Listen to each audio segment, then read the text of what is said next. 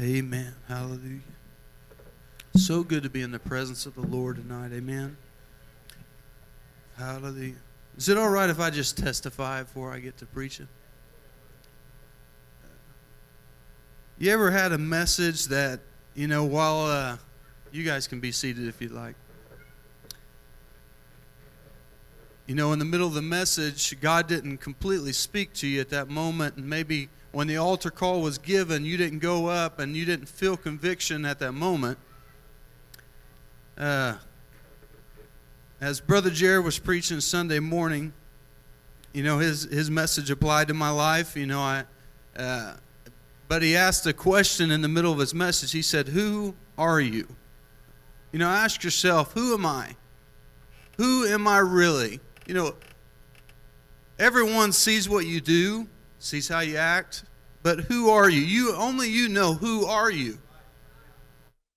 You know, I thought about that when he said it, but it didn't really hit home. And then I got I got driving down the road Monday morning, and that question just hit my life. And really, just really convicted me. Who am I? Who am I? Who am I going to be? Who who what am I what am I doing to be something for God? And I felt I felt like God, you know, God asked me the question, you know, how long has it been since you fasted? Until, you know, fasted not even knowing when you're going to stop fasting. When's the last time when you spent time in prayer when you wanted to do something else? When's something when's the last time that you gave me the whole day just for me? Hallelujah. Who am I? Hallelujah. Who am I going to be? You know, we talked in youth class uh, on our last series uh, talking about a holy ambition. And you know, at the end of that series, I had all the kids write down, um, write down uh, different things that they would call that's their holy ambition. You know, after we got done with that series, the things we learned, the things that we should do, the things that we should be, and the things that we should put in priority. What is our holy ambition? You know, and I and I, me and Whitney both wrote one down, and some of the things I wrote is, um, you know, I want to be a, a father that my kids can look at, and and I can I can tell them do as I did instead of do as I say. Be a husband that uh, my wife finds uh, security, you know, in, in every way. And when I got to thinking about God, you know, well, I thought about my parents. You know, I want to be a son my parents can be proud of. And I got to thinking about God. You know, what, what do I want God to think about me? What is my holy ambition for God? And I thought, you know, along the same lines, I want to be a son, a child of the king that my Father in heaven can be proud of. Hallelujah. That's my holy ambition to be a son, a son that my holy father can be proud of. And I got to thinking as I was driving down the road Monday morning, you know, what am I doing that God can be proud of? You know, what who am I? As Brother Jared was preaching, you know, being someone, being someone before the ministry. Hallelujah. I just feel like this week God has just completely wrecked my life in a good way. Hallelujah. Oh, thank you, Jesus. Oh, thank you, Jesus. You know, I was thinking about as the youth was singing that song. I know I'm taking a lot of time testifying, but I hope I can encourage somebody I was thinking as the young people were singing that song, and I thought about the, the first words of that song. It says, When I think about the Lord. And I, you know, I thought this week, you know, sometimes it's so hard to feel God. It's so hard for me to feel God. I got to be in a great service to start feeling the Lord. But when's the last time when I just sat down and started thinking about the Lord that I felt I felt His presence? I started I started crying because I, I, I thought about what God has done for me. You know, it doesn't take youth camp, young people. It doesn't take the, the fiery service. But if you can get to a place you can get sensitive to His presence, that when you think about Him, hallelujah, hallelujah. I want to be that sensitive to the Holy Spirit that when I just think about what He's done for me, hallelujah, I can feel His presence all over me. Oh, hallelujah. oh, thank you, Jesus. hallelujah. If you all want to turn in your Bibles tonight to Romans 12, hallelujah.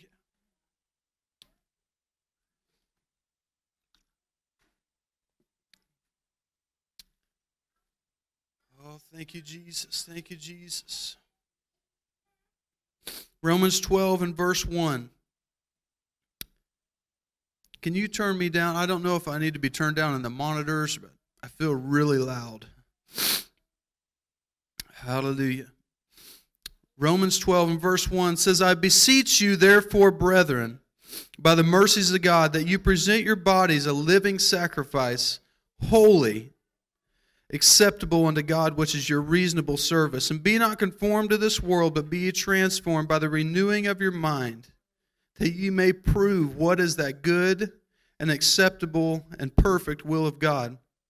And I want to draw your attention to the first verse where it says, Present your bodies a living sacrifice, holy and acceptable unto God. Lord, we thank you for this service, God, the presence that we've already felt, God, in this service. Lord, I ask you just move on me tonight, Lord. Anoint me, God. Lord, that I could present this message, Lord, the way that you've given it to me, God. Lord, that you would anoint the ears to hear in this congregation, Lord. Work, help us around this altar, Lord, God, as we come around this altar, Lord.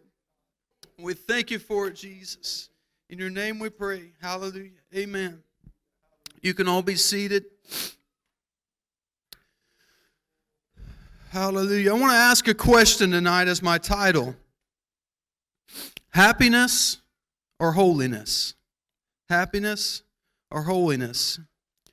You know, you first think of that, you think, well, if I'm holy, if, I, if I'm living after the Lord, I'm going to be happy. I believe that. But what are you chasing tonight? Are you chasing happiness? Are you chasing holiness? Hallelujah. Hallelujah. I, you know, as a young person, well, as a, as a child, I wanted to play uh, baseball in, uh, uh, is it T-ball, I guess, when the, where the little kids play baseball. Really wanted to play baseball. I had some friends that were playing, and the and the games were on Friday night, and that was the night we had church. And so, you know, mom and dad said, you know, we, you know, we, you go to practices, but you're not going to be able to go to the games. You know, you can play with your friends, but you're just not going to make it to the games. And what were they teaching me? They were teaching me happiness or holiness. You know, I'd seen a lot of happiness going to play baseball with my friends. Never really played baseball. I just wasn't wasn't my sport. Uh, never tried it. But when I was little, that's what I wanted to do. And I, you know, I thought of that as a young age. My parents were teaching me the difference between chasing happiness and chasing holiness. Hallelujah. What are we chasing tonight? The definition of holiness is living a life of being holy and totally devoted to God. Hallelujah. I want to be someone that's totally devoted to God. Uh, you know, I thought about the different people in the Bible that I feel like were chasing holiness over happiness. You know, there's a lot of things we can chase in this life. Uh, you know, brother, uh, I think it was brother Davey the other night in uh, TNT was talking about chasing the almighty dollar me and Matt was talking about the other day. You know, sometimes we feel like, you know, we're we're working more than we're anything. but you know, we can we can get so caught up in everything in this world that we're chasing something that's that's just temporary happiness. Just temporary happiness. You know, I read a quote the other day that said God for for whatever reason we feel that God's priority is our happiness. You know, if God God wants us to be happy, so we'll, he'll he'll he'll give us that new job, or you know, God wants us to be wants us to feel happy. I read this quote that said, "God's more concerned with our ultimate holiness, much more than our temporary happiness. You know, and there's so so many things that go along with that. There's so many things that we chase in this world that's just temporary happiness. It may not be uh, wrong things, but you know, as God convicted me this week, you know, what am I chasing?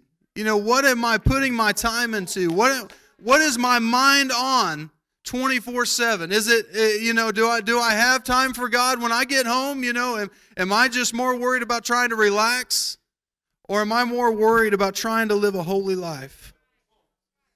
God cares more about our ultimate holiness, much more than our temporary happiness. You know, I thought I was reading in Daniel and thought about Daniel, and uh, you know, you know, I you hear this story, of Daniel in the lion's den, growing up, and but when you really read what he went through, not only in the lion's den, but living in Babylon, and, and the place that that was. You know, we go through a lot of things in this life. There's, there's horrible things happening, uh, you know, that we see on the news and, and so many things that happen. But Daniel was living in a place that if they didn't like you, they just made a law to destroy you. You know, they, hey, this, this man prays and we don't want him praying, so let's make a law so we can throw him in the lion's den and just do away with him. You know, they lived in a, in a time where they could just just destroy people if they felt the need to. Daniel went through so much, but he was always chasing holiness over happiness.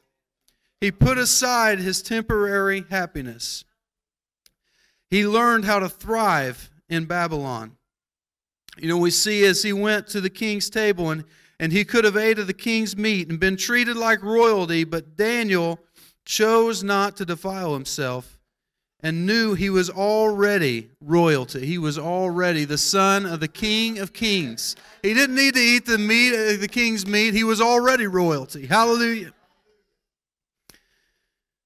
You know, this world's lifespan of happiness means nothing compared to God's happiness. You know, instead of chasing our happiness, we should be chasing God's happiness and, and seeing, you know, what can we do to make him happy. That you know, that's what that's what God convicted me so much, uh, Brother Jared, Monday morning when I thought about your message. You know, who am I to God? How does he look at me? You know, you know, how does he think about me? Do I make him happy? Am I a son that he can be happy of? Hallelujah. Hallelujah. He pursued true holiness Daniel pursued true holiness. You know, and as I read through Daniel, I was reading the story about Shadrach, Meshach, and Abednego. You know, a well known story that we've heard all of our lives. And, you know, I thought of that. You know, there's so many stories in the Bible where they were faced with the question happiness or holiness happiness or holiness you know they chose holiness you know you know we're going to throw you in a fiery furnace we're going to kill you you're going to die but we're going to choose holiness. You know, we could go along just like everybody else. You know, we can go over here and worship this idol and we can be happy for a short time. You know, they'll leave us alone, but I'm going to choose holiness and follow after the God after God. Hallelujah. You know, I I think so many decisions in in everyone's life, but especially young people, you know, how many times you faced with this question of happiness or holiness? you know, so many things that the devil will bring your way. What's more important than holiness? You know, what have you put in front of God? What, what have you enjoyed as a, as a temporary happiness that took the place of God's holiness? Something else that we see through Daniel's life is people knew him by his God. You know, when they seen Daniel, they knew him because of the, the way that God had used him, by the dreams that he had interpreted, and, and, and the way God had used him, because they knew that Daniel, that's the man that follows after his God. That's, that's the God that has done miracles that we've seen. Chasing holiness over happiness. He made God his priority. He showed faith in terrible situations. You know, you don't see Daniel fighting to get out of going to the lion's den. You don't see him trying to argue his way out of it because he had faith. You know, as Brother Jared was singing, faith like Daniel. You know, he knew that God could take care of everything. He would just follow after God like he always does, follow after holiness. And we see as Daniel was also a friend to Shadrach, Meshach, and Abednego and was a major influence in their lives. You know, they seen how he followed after God and how he pursued holiness, and they followed in his footsteps. Hallelujah. Turn to Luke 18.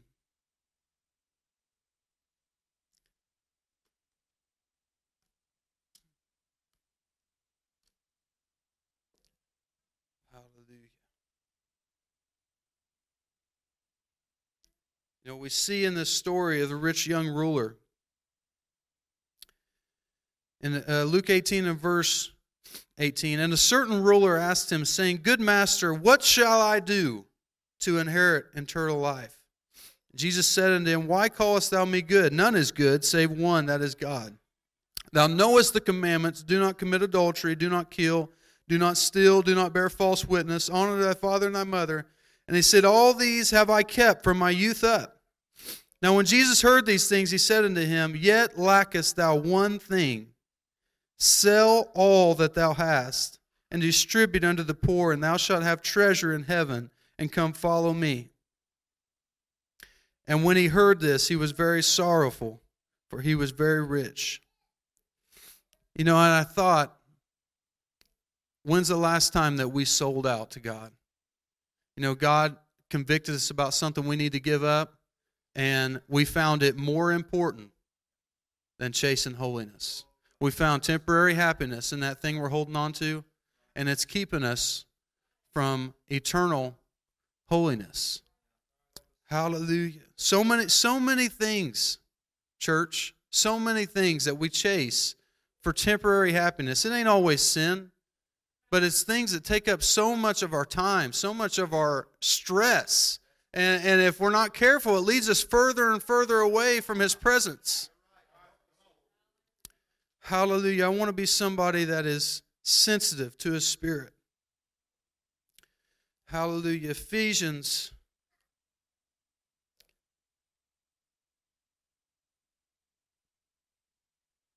Ephesians uh, 4.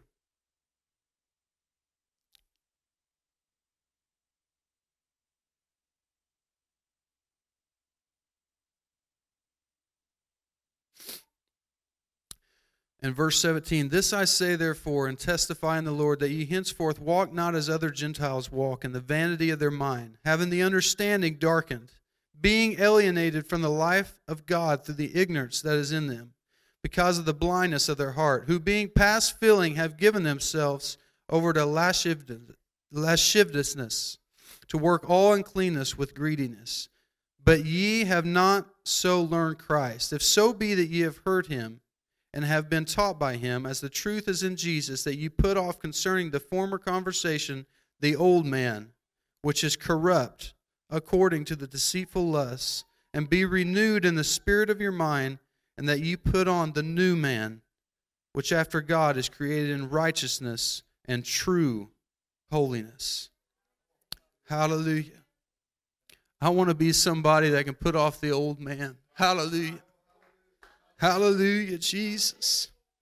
As I went through this week, I just felt so much, I don't know, not stress, but just so much of a burden just let, let off me, just letting God have his way, you know, in whatever, in whatever way he wanted to, uh, to use me or whatever he wanted to do with my life.